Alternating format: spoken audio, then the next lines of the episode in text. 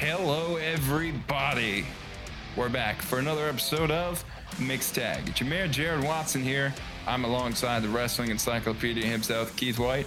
And guess who? She's back, Miss Ta'Naye Purnell. She's back for another episode with us. Guys, how we feeling this week? Ta'Naye, how we doing? Man, it's all good in the neighborhood. Pretty good. I think I think I know how Keith feels, but I'm gonna ask him anyway. All right, Keith, how you doing, man? Well, first of all, I'm feeling great because I have to say to everybody listening, we have to congratulate friend of the show, Cam Manning, for his recent engagement. So, Cam, if you're listening, we are so happy for you. And this is fantastic news. You told us you were going to do it off the air, and we've kept that secret for you for a long time. So, congratulations to you. Also, want to shout out uh, RJ from Ringside Rant, uh, new podcast I checked out. He had a great episode with uh, Dr. Tom Prichard, who shared a lot of information, and of course Tim Battle from Battleground. Um, he just did a hilarious one where, um, you know, they were they were talking about things like no holds barred, and I'm sitting there, you know, the trivia guy and me, I'm yelling, I'm like, wait, wait, wait, it's Brutus Beefcake. You know, I'm sorry, guys, you don't even know what I'm talking about, but check out Battleground podcast and Ringside Rant as well, two fantastic podcasts in our community. Yep, definitely a good thing to check them out, and also congrats to Cam. Cam came on the show uh, about a month ago uh, to be one of our guest co-hosts. So we thank him for that, and we congratulate him on his newly uh, engagement, and that, that's really awesome, Cam. So we're happy for you. But guys, we have a packed show this week, uh, but I think we should get into it right away. So it's time for our opening contest.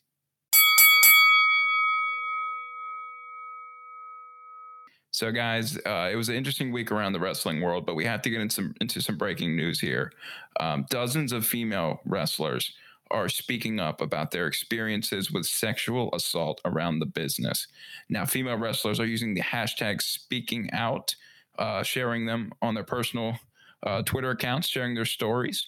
Some of the men accused are Jake Hager, Justin Roberts, Sammy Guevara, Jimmy Havoc, Jack Gallagher, Dave Lagana, Matt Riddle, Velveteen Dream, Austin Aries, Jordan Devlin, Tyler Bate, Travis Banks, Joe Coffey, Dave Crist, Joe Ryan, Michael Elgin, and Marty Scurll.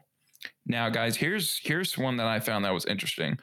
Um, Sammy Guevara, we all know him, right? He is he's cocky AEW guy in the inner circle. He was caught on tape saying that he wanted to quote effing rape Sasha Banks. Now, Sammy has been suspended without pay and is going to therapy along with fellow AEW superstar Jimmy Havoc. So, other superstars such as Jack Gallagher and Dave Crist and Joey Ryan have been fired from their companies and their promotions. Um, I'm just going to get right into it. We need Ta'Naye to talk a little bit about this because Keith and I can't relate to this kind of thing. Uh, so, Ta'Naye, go ahead and give us your thoughts on all this happening around the wrestling world. I so before I go on my educational rant, I want to give y'all some facts. So um I'm a, I'm gonna use a broad, a very very broad uh company WWE. That's my guinea pig. That's my topic. We all know WWE. It's been around since dirt was created. So we're gonna use WWE today. So what I want you to do to make this even better is think about your favorite female wrestler get her in your head, get in your mind. I don't care if it's Melina, Lita, Trish Stratus for Jared, if it's Kelly Kelly, Sable, I don't care. Just get her in your head and keep her there, right? So listen to this statistic. In the 1990s, and this goes from each year for, from 1990 to 99, before the 2000s, I'm sorry, shout out to Lil Wayne, I'm sorry. So in the 1990s, each year, remember this is when WWE was at its peak it's shown that six out of 10 women were sexually assaulted in male dominated work areas. So let's break this let's break this down. We're going to do a little bit of math. So WWE is known to be on 3 days a week. Raw, a little show in the middle, and then SmackDown on Friday. I don't mean to say little, but y'all know what I'm trying to say. y'all know what I'm trying to say. So I'm gonna just use three different shows. I'm gonna just use three different um shows. First one, of course, is going to be Raw. For the sake of the time, we're going to say ECW. And then we're going to do SmackDown, right? All right. So another statistic showed that WWE, for each night, they have at least 33 men, but only 10 women for each for each roster on each show. So if you just do 33, 33, 33 down the line, that's 99. We're going to round up to 100 because you can't split a person in half. So my teacher was told me to round up and we go round up. Because, you know, five or more up the score. Anyway, here we go. But when it comes to the women, 10, 10, 10, 30, right? So when you even it all out, it's 100 men to 30 women. Now let's go back to the statistic and put it all in place. For every 10 divas, six are sexually assaulted. So that means on Raw, ECW, and SmackDown, 666 would have been 18. God, I'm sorry. That 666 thing. I'm sorry. 666 is 18. 18 out of 30 women each year in the 1990s are sexually assaulted. But here's the kicker none of those assaults were filed or talked about until years later because all of those, all and most of those women were afraid of losing their jobs. They were afraid of the people they had to accuse. And just because it was male dominated power, they were simply afraid, right? So we're going to move to 2014 because they haven't done an updated one. So I couldn't give the, I couldn't give nothing from like 2019, 2018, 2020. I couldn't, they haven't updated it yet. So the earliest they have is 2014. In 2014, it's recorded that three out of 10 women are sexually assaulted in male dominated work areas. So we have Raw, NXT, and SmackDown. But the ratio is still the same 33 superstars to 10 divas. So 33, 33, 33, 99. We're going to round up because we like that. So 100 men to 10, 10, 10 to 30 women. Now let's put the math back in place. For every 10 divas, three are sexually assaulted in one year. Raw, NXT, SmackDown, 333 is nine. Now, the only upside, and it's a very, very small one, the only upside to being 2014 is that we're in the era where women power is starting to be is starting to be is starting to come into effect. Women are starting to learn their worth. Women are starting to learn that they are more than what the, everybody wants them to be. They're starting to put them in more storylines, but make it more single female storylines to build up and stuff like that. They're not just the pretty girl on the side and stuff like that. And also because the Me Too movement started in 2014, but it just got bigger over time. It came it, as time went on. So because all of those factors, we're in the 21st century. So thank God for that. Some of those assaults were filed to the police, but still half of those assaults never got filed. So that means one third of them aren't filed, right? So, mind you, with all the statistics I just said, with all the statistics I just gave you, and all the math I just did, they're not including executives. It's not including referees. It's not including the photographer at photo shoots. It's not including the videographers on the commercials. It's not including the drivers of the tour buses. It's not including the construction workers. It's not including the ring or the commentary announcers. The list can go on and on, so on, and so on. And and, and just a quick little side note for those who keep thinking one third or, or the 33% ain't enough, you see, here's the thing one third or 33% is a bad, is, is really, really bad because I just said WWE. So let me rephrase it so y'all can understand. I didn't mention NWA.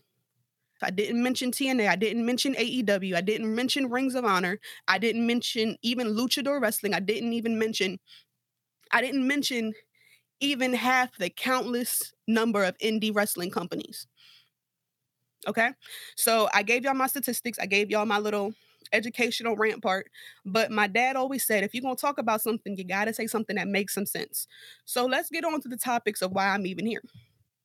Jared gave us a a quick a quick intro to why I'm here and why my input is needed. So I just want to give a quick update. We all know Matt Riddle versus another uh another versus another female wrestler, Candy Cartwright. It was updated that one day ago that Matt Riddle was accused of grabbing a woman's behind at an indie event. This literally just got updated by um Ringside News.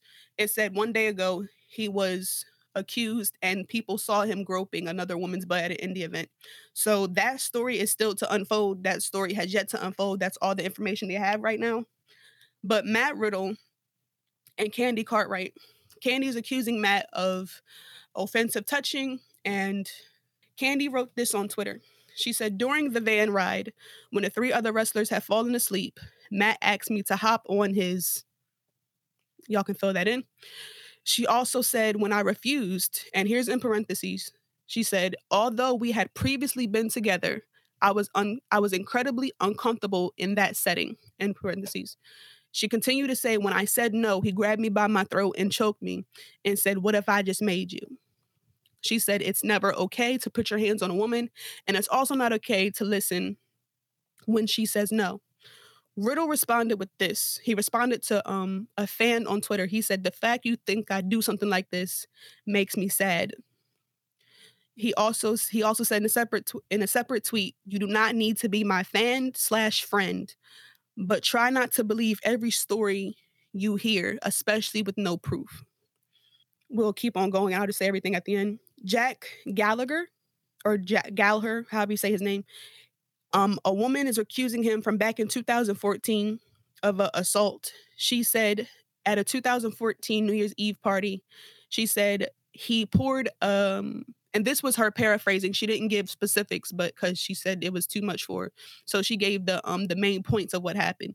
She said during the whole night he was she she said during the night he was continuously filling up my wine glass in front of my face and even when i walked away to go get refreshments from the refreshment table she said he was continuously filling me up with any types of alcohol and all types of alcohol. She said later that evening, he followed her into the bathroom and tried to pull down her skirt. When she tried to keep her skirt raised up, he ended up ripping her skirt. When she pushed away, when she pushed him away, she immediately, immediately, wow, I'm ghetto, I don't know what. She said she immediately pushed him away, and following that, she left the party. Now, Sasha Banks versus Sammy Guevara, I hope I'm saying his name right. If I'm not, he's fine. He made inappropriate comments on Raw's Fourth Power podcast and I'll go to my phone for the quote because it was a lot to write down. The comments made on Raw's Fourth Power podcast, and it reads as thus Bro, Sasha Banks, oh my God. When I was at WWE the week, uh, the other week, I just wanted to go effing rape that woman. He said in the clip. As we all know, he's been suspended without pay. He went to Twitter and he said, I've made stupid, inappropriate, and extremely offensive comments in my past. And he, mind you, he wrote this before anybody even knew about. He he wrote this when it resurfaced. He wrote this before he ever got suspended. He wrote this before he ever got suspended.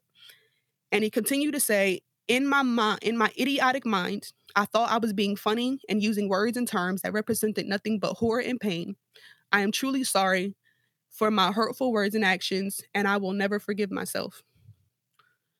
So Sasha Banks responded with this, and she said it so she. Let me say something. Sasha Banks better than me because I no. Uh. But Sasha Banks responded with grace, and she said, "Earlier, I spoke with Sammy. He apologized, and he went and had an open discussion. Words like the comments he made, jokingly or not, have absolutely no place in our society. I do not condone or tolerate this kind of behavior. What one thinks is just a side comment can have a massive impact on someone else's life and can send the wrong message. We have to hold ourselves accountable for our actions and for the words we say. I hope the situation shows him that I shows him that I hope from this point on in order to in order for one's growth and change within our community to take place, we all can continue to have these conversations. No person, no man, no woman or child should have should ever be subjected to a feeling of fear or an unsafe environment. We all have to do better, not just for ourselves, but for generations to come. And there's another there's another allegation out there about Justin Roberts DMing a 17 year old. But for my comfortability, I don't feel comfortable talking about stories like that because common sense says in every story there's a little bit of truth. So therefore, for a 17 year old to say, I got DM'd by a dude that's like 30 some years old, 40 some years old probably, they not just gonna make it up. So I'm gonna stay away from that topic because words can't explain what I think should happen to him at this point in life. So I'll just stick to what I've said so far. I think that like are you guys still thinking of that of that of that diva? We have to realize that that same diva you guys are thinking about could be your sister. That same diva could have even been your mom. That same sister could have been your daughter. That same sister could have been your aunt, your god sister. The list goes on and on and so on and so on. I think that suspending them isn't enough. They need to be fired. And the excuse I'm I'm seeing a lot and it's really starting to irritate me is that these men need help. Is that these men need help. They there's a lot of stuff that could happen to them in life that make them like this or make them over sexual. Make listen. Some stuff is common sense. Some stuff you say, some stuff you don't say. And here's a here's the easiest way I can think to explain it to you when it comes to common sense. Ain't nobody ever had to tell you it's wrong to kill your mama. You just grow up with a sense of knowing I ain't supposed to kill my mom. There is no way to justify either saying I'm going to effing rape you. That like even back when Alberto when we were talking about Alberto Del Rio, there is no way to justify what you say. There's no way to justify it. There's you can say I need help. Stuff happened to me when I was a kid. I need to get help from it. Okay. That means you need to go get help from it on your own time. Don't take your pain out on somebody else and then try to use the excuse, I need help.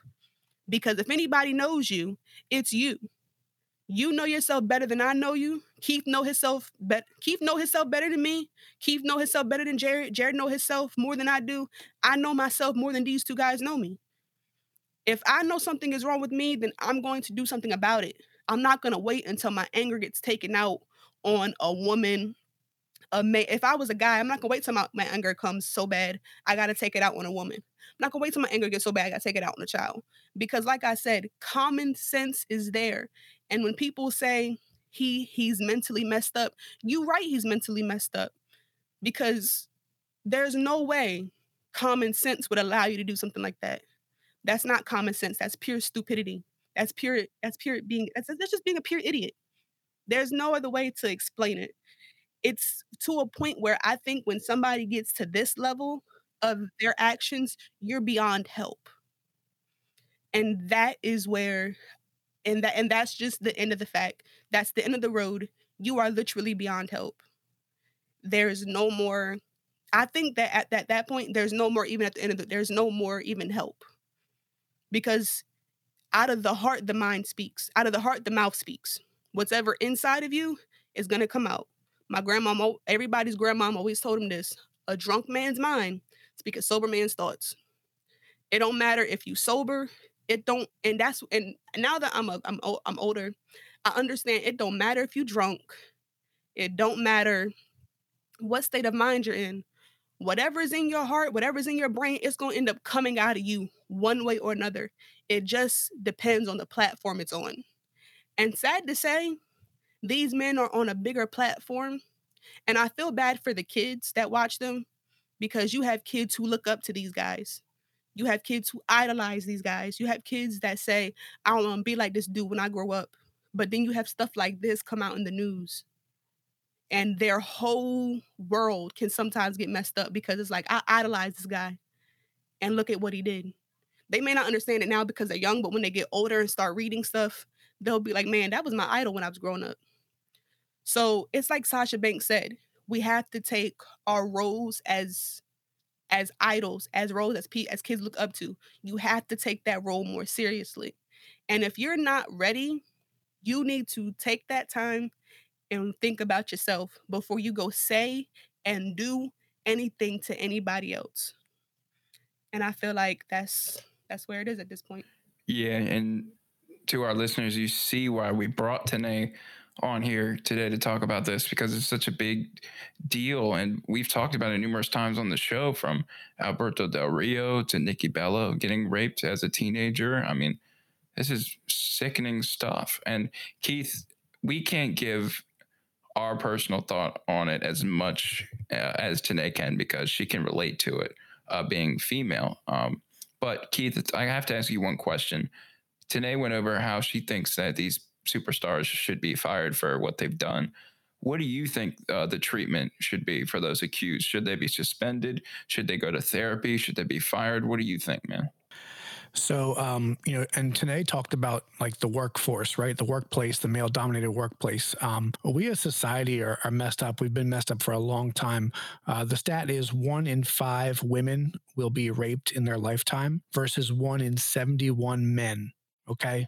So let's go ahead and, and, you know, we don't have to go over Ta'Naye's math again. Like we all know that's sobering and disgusting. Um, the, the Domestic Violence Against Women Act was not put into Congress until the ni- early 1990s, which means it was not a federal crime to beat a woman or your wife until then. Okay. So we have a lot to work on and we still do. Um, so any of those assault allegations, uh, you know, if, if, it's if it's a touching, if it's an assault, if it's a rape, to me that's immediate, at least suspension without pay, or it's a firing. I agree with, with. With, with regards to, we even had a situation we were supposed to have a, a guest on this show, and uh, that guest was all, runs a promotion and they were also caught up in this uh, but their apparently their role was more about like you know workplace environment with words and I feel like words uh, words at least needs to be dealt with with uh, sensitivity training and and and things like that because I feel like words words isn't as harsh and shouldn't ruin your life because of like Sammy Guevara, I think it's kind of messed up, but I get where where that comes from in terms of like the locker room mentality, right? You know, the the alpha male mentality. Um, you know that that kind of stuff happens it's not right not telling you it's right but you know his this what they did with him was correct. Suspension without pay making sure that he goes and attends things because he didn't do anything and i think he could learn from that um but you know we, we had a situation where this guy was going to come on and, and he, his whole promotion might crumble now and i feel like uh, if it's if it's just words then then you can you can get education for that but like Ta'Naye said, if you're if you're having actions and you're ruining someone's life, you know, with the things that you do that are devious and disgusting, then yeah, you don't deserve a job. You don't deserve to be in that profession. You're toxic. And at this point, you know, she was on point. If you do, I tell people all the time, I tell my family, you know, how I raised my kids and stuff. I said, you know, don't don't take your anger out on somebody else. Like what you feel is fine. It's okay to feel anger. But if I'm angry, I'm not going to take it out on Jared. I'm not going to take it out on Ta'Naye. They don't deserve it. They haven't, unless they've done it to me, you know, like if, but if they're innocent, that's not okay. And so everything that we're hearing about, it, you know, is not okay.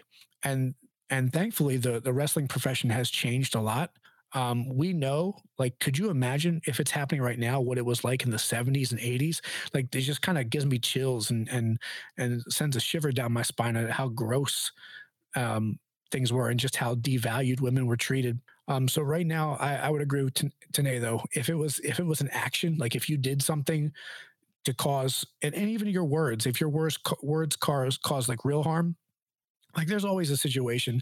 Uh, one time at work back in the day. I told a Betty White joke. I was like, it's Betty White, not a big deal. I thought it was going to be funny. Nobody found it funny. Everyone was pretty like, like ew. And I felt bad because I'm like, oh crap. Like, you know, uh, I'm sorry, everybody. Like, so, you know, should I have gotten fired for that? I hope not. I don't, I think it, that should have been like a, you get a free pass one time, learn your lesson because I did. Um, but I do think like this malicious, disgusting uh, circumstances, you know, I think I think that to prove a point and teach a lesson, I think a lot of pink slips have to be issued out. Yeah, and and to our listeners out there, uh, this this is something that's happening a lot uh, recently uh, in the wrestling world. Um, and it's funny Ta'Naye mentioned that the thirty three percent, uh, and that's just from WWE. Uh, and a lot of these guys who are getting uh, accused this time around are indie guys, and that's the stuff we haven't even mentioned as much. So you can see how much of an impact it has uh, on the wrestling world. And um, to all of our listeners out there, uh, if you or if anyone you know is dealing with sexual assault, you can get help by going to rainn.org. Now, that is the National Sexual Assault Hotline, and you can call 1 800 656 4673 to get 24 7 access to help you with whatever you're dealing with out there. This is something that needs to be put to an end right now. And it's sad we have to start the show off with this kind of information. This is our longest topic we've ever talked about on our show uh, because it's real, it's real life. Um, so we thank Ta'Naye for her insight. Uh, we're going to be moving on to hopefully some brighter parts of our show here for you guys. And we're going to be talking a little bit about how Randy Orton awakened the rated R superstar from Monday Night Raw. Now, in this week's episode of Raw, Edge gave a promo about the recent greatest match ever, right? That was at the Backlash pay per view. Now, Edge says that Randy woke the rated R superstar from a long sleep. And guys, we have a special uh, promo for you to listen to from Monday Night Raw. So, Keith, you can play that for them now. Before I do, real quick, I just have to say that I am, even though it was a heavy topic, I have missed Ta'Naye, and I'm so happy to have you back. You just need to hear that because I was just happy to get on screen and, and see you pop up. So I just need to tell you that. Yeah, that's that's from both of us because we before we even came on the air, guys. Uh, just for our listeners out there, before we came on the air, I could just hear it in the tone of her voice that she's in a better place than she was two months ago when she needed that that break. So we're, we're definitely glad you're back. Tonight. oh shucks, keep playing. yeah, and and I mean you've rocked it so far. Like it, it has been vintage, vintage to Ta'Naye classic. I'm here for it. All right, guys. Without further ado, here we go. I saw Raw last week and I said, okay, Randy's now calling himself the greatest wrestler ever because he won the greatest wrestling match ever. Shout it from the mountaintops, man. Put it on a t shirt, hats, buttons, bed sheets, boxer shorts, canned ham pinatas, whatever you need to do, because obviously beating me means that much in your world. Whereas mine, beating you is what I expect. So I'm disappointed. I'm disappointed I didn't see the low blow coming. Hell, I'm disappointed that I didn't do it first.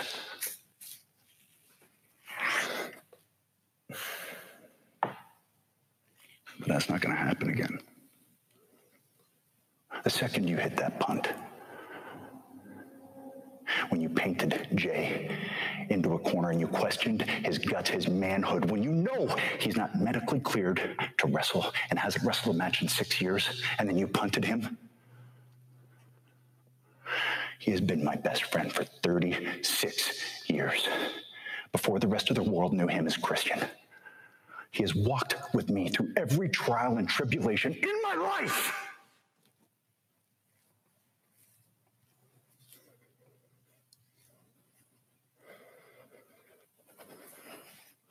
When you did that, you put the, the PG superstar who's been walking around here just happy and ecstatic to finally be back doing what he loves to do, will you put that guy to bed?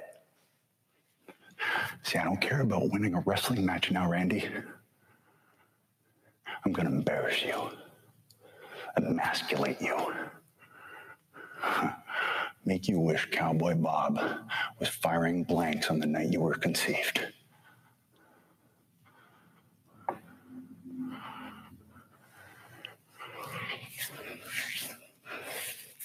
When you come home, your kids are to come running up to you. But they're to stop. They're to see that look in your eye and say, Dad, are you okay? And you won't be. When you go to hug Kim at night, and you can't look her in the eyes and she can't look you in the eyes because you both know what's coming. I know. I know you got voices in your head, but join me into the chorus, and I'm going to be screaming louder than all of them.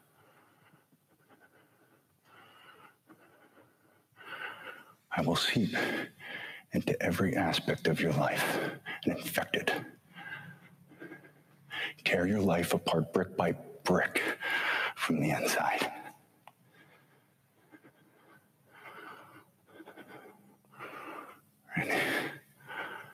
You have no idea what you've done. You woke up the evil.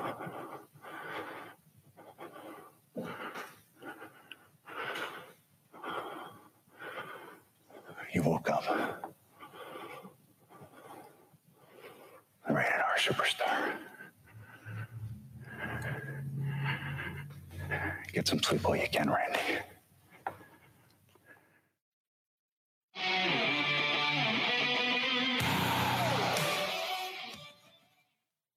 Jared, can you please let Ta'Naye go first? Because listeners can't see what we see here on Squadcast with the video, but Ta'Naye's reactions, just body language, have been fantastic. So I got to hear what she has to say. Go ahead, Ta'Naye. Let us have it. Honey bunches of oats. Listen, let me tell you something. let me tell you something. Okay. I love Randy with all my heart. Ah, It's hard for me to say it, but I think Edge overtook him right now. Because listen, listen, okay. For one, I don't care. Edge about to kill Randy. And that's just point blank, period. Like, y'all don't understand what Edge just did. He just had a whole black people moment. He, for one, just called you out. Then gonna talk about I'm a seep into every aspect of your life. But then what got me was his voice was quivering and everything. Like he had like the like the deep, the deep, the deep breaths. Okay. Like, listen, the weed bitch and I ain't even got hair no more. Let me tell you something. I'm so serious. I don't and like what got what got me was he was like I he, he was like he's venom. He's gonna he's gonna he's gonna Edge is gonna kill you, Randy. Listen, I'm sorry. I love you. I'll be at your funeral. I promise you. I'll sit next to your widow wife. I promise you I will. I'll speak at the funeral and talk about the love we had for each other. Because at this point in life, Randy coming for your neck. Because like like and, and and here's the thing. People forget outside of wrestling, besides the storylines, the connection you make with people is real. And it's just like Edge said, that's 36 years of friendship. He knew him before he was Christian. Christian knew him before he was Edge. You not gonna beat my friend up of 36 years and think you're gonna come on my block and be all right? I hate to be Randy right now. I I'd I hate to be Randy right now because man, that's equivalent to being looking over your shoulder because you got all the big dudes in, in, in the hood trying to beat you up or something like that. Like you to like like say like that. This is equivalent to it. Okay, I'm gonna give you a little hood 101. This is like saying you had two people who are fighting, right? Say you lose the fight. Now you got all your cousins who want to fight you. Now you got your big brother who want to fight you, and they gonna beat you up so good they gonna make the two of y'all kids fight again just so you win. Because if you don't win, we gonna beat you up again. This is legit the equi- This is how Edge just called him out. It got that serious that quick. So Randy, we love you. We have been fans for so many years. We have watched you grow from a boy to a man in the wrestling industry. But this streak is about to be like Undertaker, and it's going to end like Undertaker WrestleMania, Brock Lesnar kind of end. Like it's not going to be good. Yeah, uh, Randy has done so much uh, to Edge the past couple months.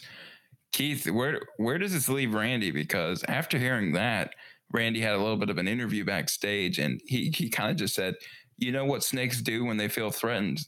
They snap, they bite you, they you get them into a corner, and they react." Uh, so, where's this going to take Randy? And do you think that uh, Edge finally got into Randy's head a little bit here? Well, you know, character wise, there's never been a soft Randy Orton, right? Even when he's quote unquote a baby face, he's still he's still the the viper. So I think that um, this is just par for the course, and they needed to do this with Edge. Um, what they what the WWE needs to do, by the way, that one promo was better than like uh, 273 Seth Rollins promos. They need to do something and they need to just say, like, Vince needs to just stop getting in the ear of, you know, there's no, I guarantee you, Edge didn't have a script for that. He had, that was a, okay, we can just say that's AEW style now. Like, we should be able to say it's WWE style because that's how it used to be. But Edge did what he does best. He cut an old school promo that he created. I guarantee you that was not written for him. Uh, he, you know, wasn't produced. These old school guys are showing them how to wrestle. Um, Edge said, you know, I can't do 52 super kicks and 220 flips in a match, but their match was fantastic. So these guys are giving a master class for these young guys, and I really hope they're paying attention. Um, I don't think that Edge is in Randy's head necessarily. I think that um, Randy's actually, to me, Will probably agree. To uh, Randy's probably smiling about this, you know, as in terms of character, because he's like, he's like, I got you this, I got you this roundup. Now I'm happy. You know, that he's an agitator. Yeah, yeah, I think you're right, Keith. Um, this is going to be interesting because Edge is, of course, out for a couple months uh, after having surgery on his uh, torn pec um, during their their greatest wrestling match ever. But yeah, you're right, Keith. And, and I want to I just want to mention something before we move on here. Three about three of thirty or forty of the last promos WWE has put out during this quarantine.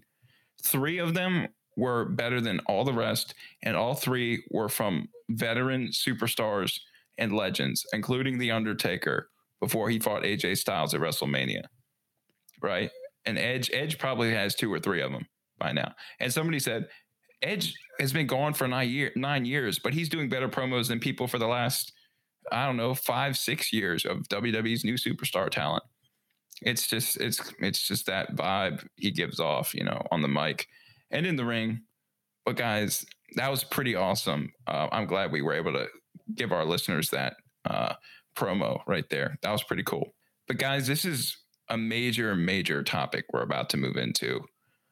The Undertaker, the Phenom, the Dead Man, has officially announced his retirement from professional wrestling after 30 years in the business. We're going to be talking about that right after this. Ladies and gentlemen, this is former NWA champion Tim Storm. You are listening to Mixed Tag. Don't miss this. This is the real deal.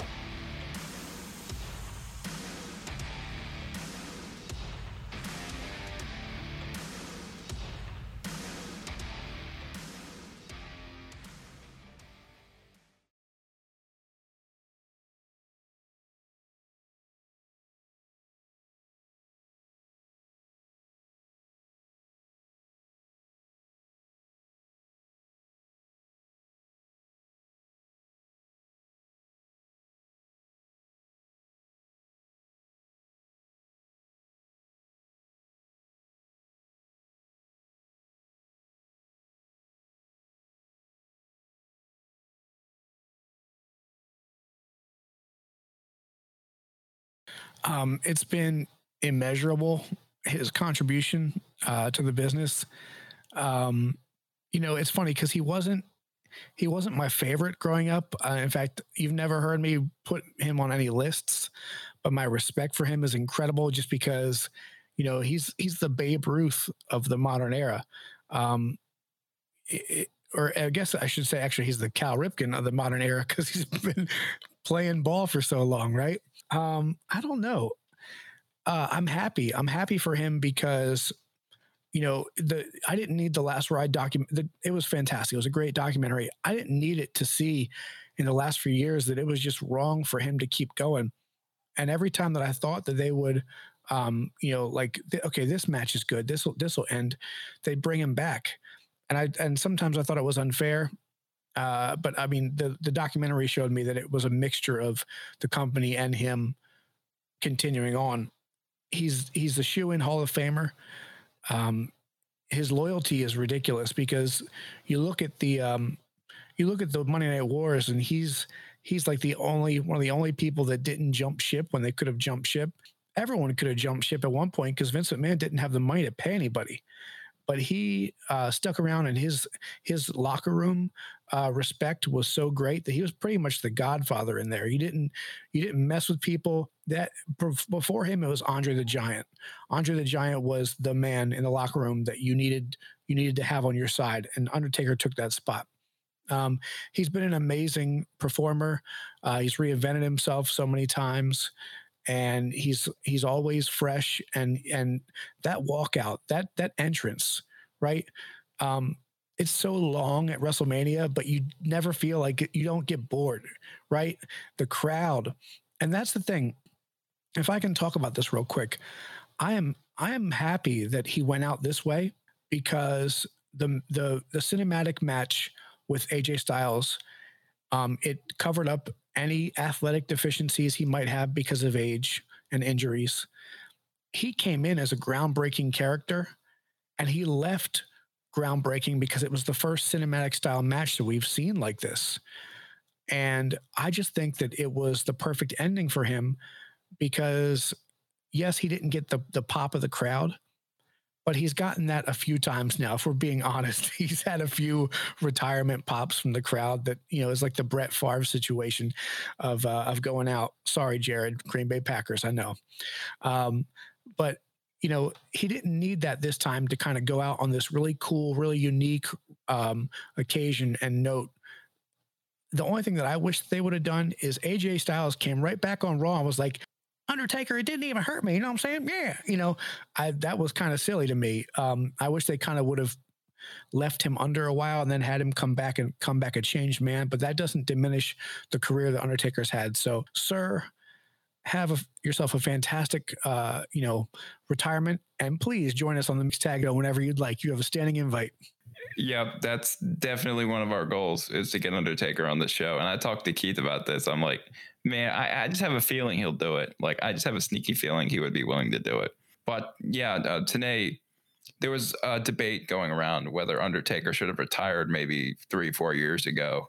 Um, he even said in the documentary that he was one inch away from being paralyzed from the waist down in a match with Goldberg. I mean, his children would have been fatherless. His wife would have been uh, a widow. Do you think Undertaker should have retired maybe a couple years ago? Maybe, for instance, when he lost to Roman Reigns at WrestleMania, where he put his hat and his jacket and his gloves in the ring. Um, and after you answered that, I want to get both of your opinions after tonight finishes. Is Undertaker the greatest sports entertainer in the history of the company. So go ahead, Ta'Naye. Go ahead and start. That was a deep question. You talk about him. Should he have been done way back then? Because simply the answer is no. No. He never I don't and it, and it's it's I feel like it's with anybody. When you lose, you feel like you've like hit rock bottom when you lose you don't feel the same. You feel like man if i would have did this different i would have came out on top. If i would have just grabbed this dude by his throat and threw him on the ground i would have had him.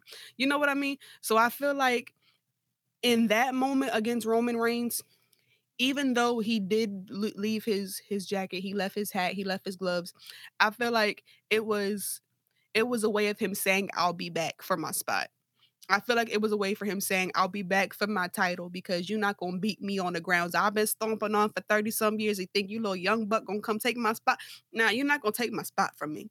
I feel like that's what Undertaker was saying because we gotta remember, Undertaker is the master manipulator. I don't care what nobody say. Undertaker can stare at you and out of nowhere just give you a thumbs up. Undertaker can stare at you for 20 minutes and then choke you. Like Undertaker can stare at you and then help you win a battle. You never know what he's going to do. So that's why I always feel like whatever he does, it's strategic. So when everybody thought he was going to leave, he was like, "Nah, I'm just going to come back bigger, badder and better and more to manipulate y'all." So I feel like when he was because even when I was younger, like I was 12 some years old, my dad talking about Undertaker old as dirt. He done been here since it was created. WWE could have been created in 1912. My dad gonna assume he was there. So it was just like it's one of those things where when you love something so much, you gonna do it until you can't do it no more. And Undertaker, he was at a point where he knew his limit, and he said, "I ran my course. I've set the path for the other, for the other, for the other young up and coming. No matter how long you've been in the business, he did his job. He's a forefather, in my opinion, he's a forefather of the company.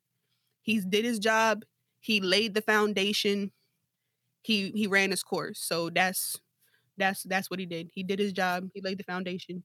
Yeah yeah you're i think you're right Ta'Naye. And you know he mentioned in his documentary about how he and then this was like in 2002 i believe he all these young comers coming for the ruthless aggression era uh, coming up and he selflessly put them over. He put randy orton over. He put jeff hardy over I mean, he wanted to do this to bring up the next generation of talent.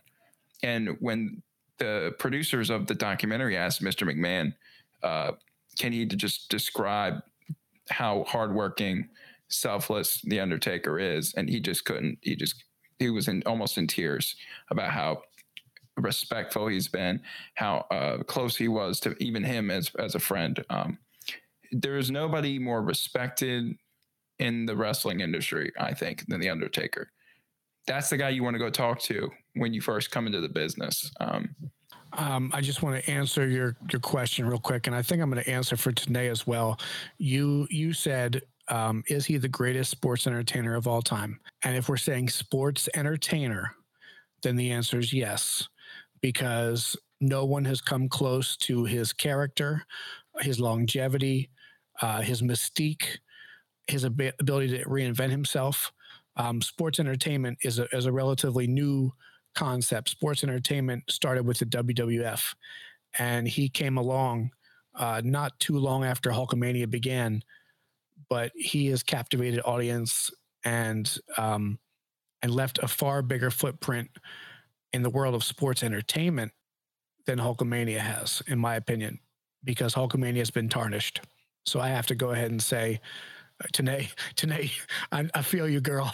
I know exactly where you're going with Hulk Hogan's, you know, well, I'll call his his self. I'm not going to use the other words. So, um, Undertaker, hands down, greatest sports entertainer of all time, and that's coming from the world's biggest Dwayne Johnson, The Rock fan right now. But Undertaker takes that crown. There's nobody more intimidating. There's nobody who had a better entrance. Nobody who had a better gimmick nobody has a greater respect for anybody but the Undertaker. Undertaker was it. He was it. After 30 years in the business, Undertaker, congratulations on a great career, a Hall of Fame career. You're on my Mount Rushmore, no doubt. So, anyway, guys, uh, let's get into another topic here on this show. Um, here's an interesting one that just just happened about a day ago before we even recorded this, guys. WWE backstage, as we all know, uh, going on FS1, it has been canceled by Fox. It was announced that Fox Sports will be scaling down the weekly production of boxing and WWE programming. Uh, the show never even reached an audience of more than 200,000 viewers. And Fox tried to fix that by bringing in former WWE superstar CM Punk to try to bring up ratings, but that ultimately didn't work. So, Keith, what went wrong here with this show, man? What went wrong? All right, several things went wrong. First of all, Jared, you know me and my struggles with cutting the cord and jumping on a free trial of cable, jumping off of a free trial of cable, and you know having to bum your uh, password and username to try and watch some AEW on Wednesdays. Um, here's the thing, all right, if you have cable, you don't necessarily have FS1. Okay. So that's number number one mistake. And honestly, if we're being honest, I watch FS1 at 3 a.m. when I either can't sleep or maybe I've been partying. That's when I watch FS1. Okay. Ta'Naye's with me. That's when I watch FS1. It's not that great of a um, of a cable channel. I don't know why they're scaling back on the wrestling and the boxing. To be honest, the most interesting thing they've done recently is all the best of WWE stuff, and I actually enjoy their boxing and their and when they had the UFC contract, that's when I would watch them. What else are going to what else they're going to show us? Are you going to get more than 200,000 viewers on like, you know, Clemson versus Xavier basketball or, you know, badminton or tiddlywinks games. I don't get it, you know. Uh, so I just think that they're they are good as a combat sports network, but at the same time, maybe Fox needs to step up their game and advertise them more, or create some sort of a package where maybe you you give a little bit of FS1 taste on the actual Fox network because there are some times that the programming can lapse. I feel like CM Punk didn't work because a couple things. They didn't have him on every week.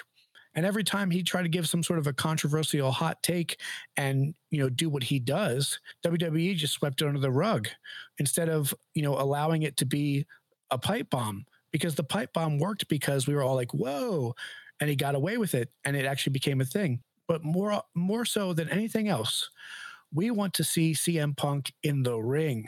That's where we want to see CM Punk. Nobody wants to see him in a suit and tie doing some sort of, uh, you know, well, I liked that collar and elbow tie up. And I thought his arm drag was pretty solid. We don't want that. We want him in the ring. We want him no holds barred. We want him saying what's on his mind.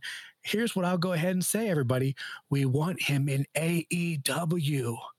That's where we want him. We don't want him in a place that is so micromanaged that it can't succeed. I'll take him another place. If we don't want him there, we want him in NXT, where he can also be on his game at the best possible punk we can get. So I'm just saying, those are the two places we could possibly want him. And that's why it didn't work because the people like us who are fans don't need to see him in some Sunday, you know, afternoon football pre-show style segment. We don't want him there. That's not where we want him. We can handle Booker T because Booker T hasn't been wrestling in a long time. We can handle Mark Henry because Mark Henry hasn't been wrestling in a long time. But they can also do that. And that is not CM Punk's world. And that's why it did not work. Microphone drop. Dan Keith, you went off on WWE Backstage. I want to give a little bit of insight to our listeners here about what WWE Backstage was meant to be. It was meant to be a weekly talk show about the week of wrestling, what was going on in the wrestling world, right? They started the show at 11 p.m. Eastern. 11 p.m. on FS1 that nobody uh, really watches. Unless you are a big sports fan, you don't watch FS1. That's the two biggest mistakes. Put it on maybe nine o'clock, nine thirty, on Fox, on Fox, the big show. It, it, it, that's that was just what got me. And the thing was, and the topics they did, especially later on in the show, promo school, where they're teaching pe- random people how to do a promo. Like, come on now, you're not going to be as good as a veteran like Undertaker or Edge or CM Punk. Like, why, why are you doing this? It's just silly. It was a big, silly, silly thing. And CM Punk was trying to shift it. I have a feeling he was trying to shift it into an actual thing to be proud about and talk about the product, but they didn't want to do that though. They didn't want to do that. And here's a fun fact: WWE programming, Raw, NXT, SmackDown stopped mentioning CM Punk after he was getting on them on the backstage. They promoted him to start. Remember when he first came on, first couple weeks, they were talking about CM Punk. Haven't said a word since he's been on there for the last couple times. Ta'Naye, this is interesting because I, I, didn't watch WWE backstage. I had no desire to watch backstage. I don't know about you, but go ahead and talk about that a little bit. Child, let me tell you something. So, the backstage, I was okay with it. I wasn't. I, I watched it basically as a filler show. I just watched it because it passed the time. Like it made 1 a.m. to 2 a.m. go by so much faster. I promise you it did. Like it just, it was just something I just watched to to cause like it was like something that put me to sleep. Let me just let me just call a thing a thing, call it what it is. It just helped me go to sleep. Cause you know when you have nights when you just like, is there somebody in my room or is that just my clothes looking at me? Like I just I just did it to go to sleep. But the thing about me is it's ex, it's it's exactly what what you said, Jared. CM Punk tried to take it to another level, another place to really get it going. He did it to try and really get it moving. He tried to he tried to make it a show that he would want to watch and see. He tried to make it a show that he knew people he attract would want to watch and see. Now me I don't want to see CM Punk in, that. in that. It, now, now I gotta agree with Keith. I'm sorry, Jared, I had your back, but now I gotta agree with Keith because I don't want to see CM Punk in a suit and tie talking about some. Well, that was great. Well, that was a good one. Hey, that slam, he did that.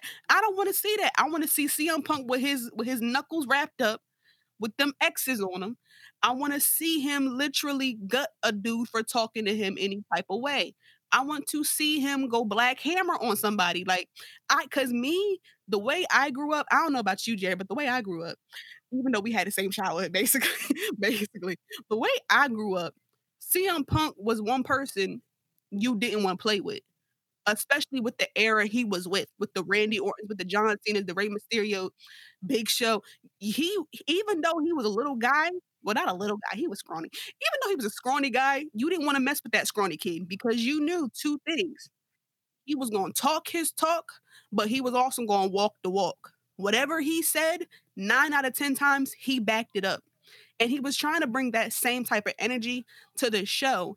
It's just you can't censor that type of aura. You can't censor that type of magic. CM Punk has an aura about him nobody can match. You can try and make a, gimmick and try and be like him. You just can't because that he, he's so unique in that. And bringing that to the show was all he tried to do.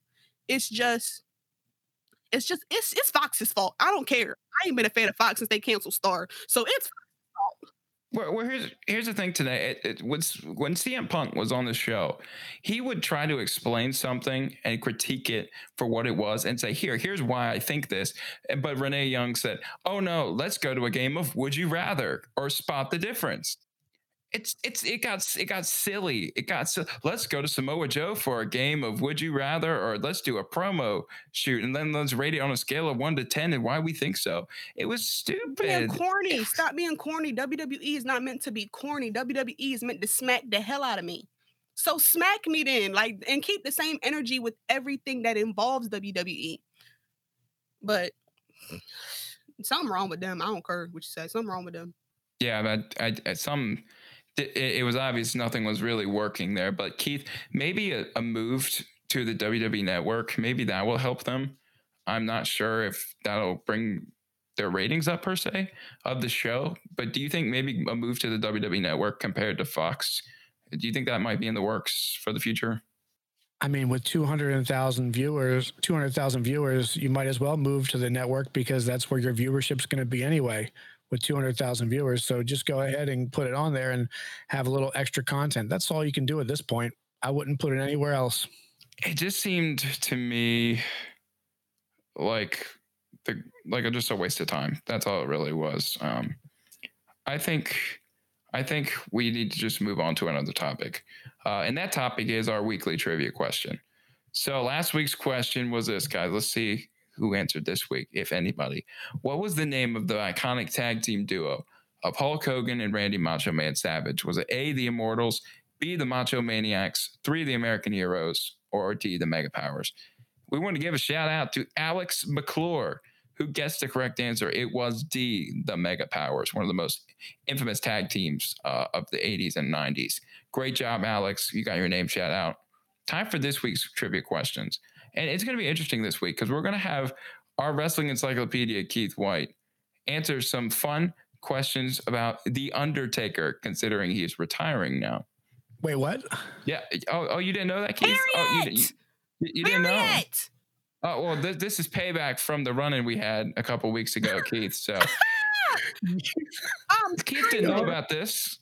Um, all right, I'm, I'm game. I'm, I'm game. All right, let's go. We got we, we got five questions here for you, Keith, all relating to the Undertaker's 30 year career. Are you ready, let's Keith? Go. Let's do I'm it. I'm ready. I'm ready. Let's go. All right. First question: What year and what pay per view did the Undertaker make his debut in WWE? Okay, so just bear with me within a year, if you don't mind. Um, but it was either 90 or 91, and it was Survivor Series. You're correct. 1990 Survivor Series. He teamed with Ted DiBiase's team in the traditional six on six, five on five Survivor Series match, whatever it was at the time. Uh, Rowdy Roddy Piper, he came on the screen and Rowdy Roddy Piper goes, Will you look at that hammock? yep, yep. All right. Next question. What was Undertaker's record at WrestleMania before losing to Brock Lesnar? 22 and 0. Incorrect. You were 21 and 0. You were off by one. 21 and 0 oh, at WrestleMania.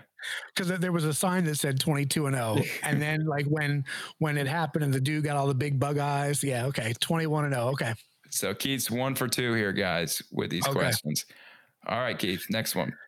Which sports scholarship did Mark Calaway turn down to become a professional wrestler? Basketball. You are correct. He turned down a full ride for basketball to become a professional wrestler. Not really what his father wanted, but anyway, he became one of the best wrestlers of all time. So, next question Who was The Undertaker's first manager before uniting with the legendary Paul Bearer? Brother Love, I love you. you are correct. So Keith is three for four. We saved the hardest one for last, Keith. Here we go. Okay.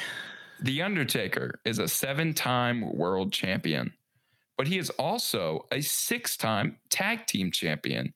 Name each of the partners he's held the tag belts with. And here's a hint there's four of them, four superstars he's held it with.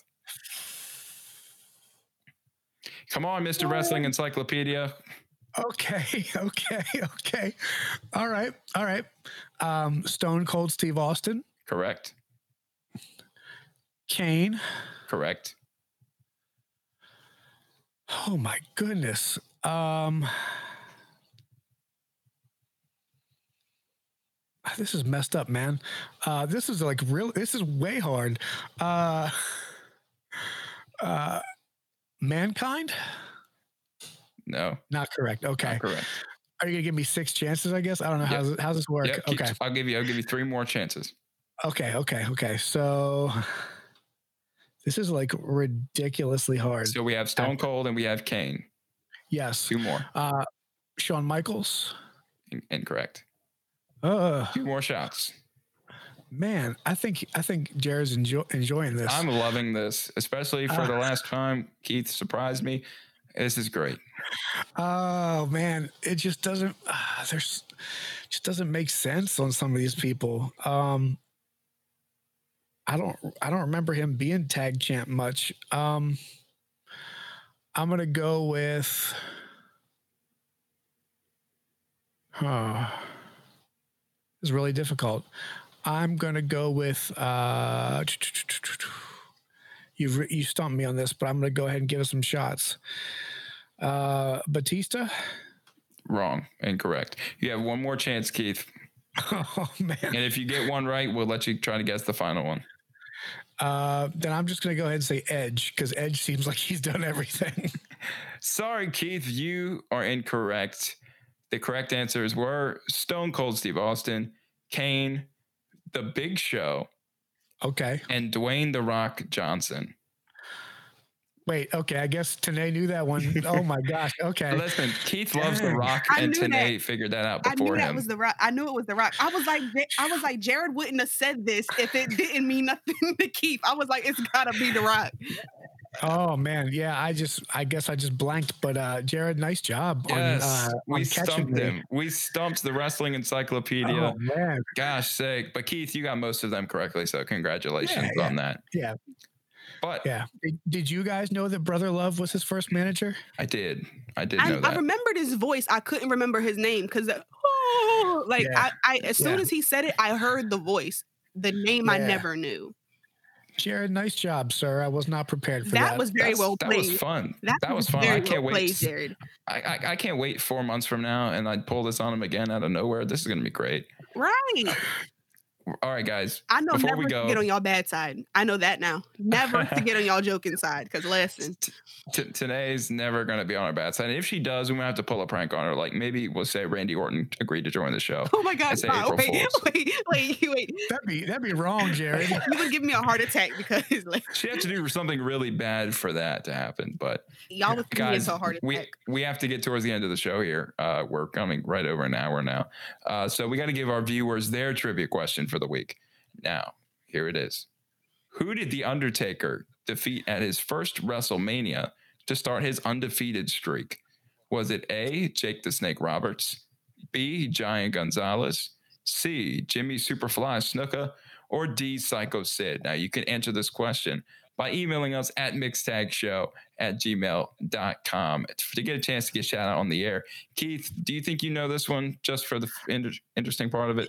Yeah, I wish you had given me this instead of that. See, this this is too easy though. That's why I didn't do it. This is too easy for you. Uh, but maybe not to some of our viewers.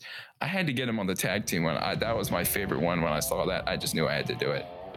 But anyway, guys, that was this episode of Mixed Tag. We hope you enjoyed. We talked about a little bit of sad things in the beginning, but we kind of had an interesting show for you this week. It's one of my favorite shows we've ever had uh, here on Mixed Tag. Thank you all for listening. You can follow us on social media on Facebook, Twitter, Instagram. Guys, thank you so much for listening. From the Wrestling Encyclopedia himself, Keith White, the always entertaining Miss Ta'Naye Purnell, I'm your man, Jared Watson. We're out.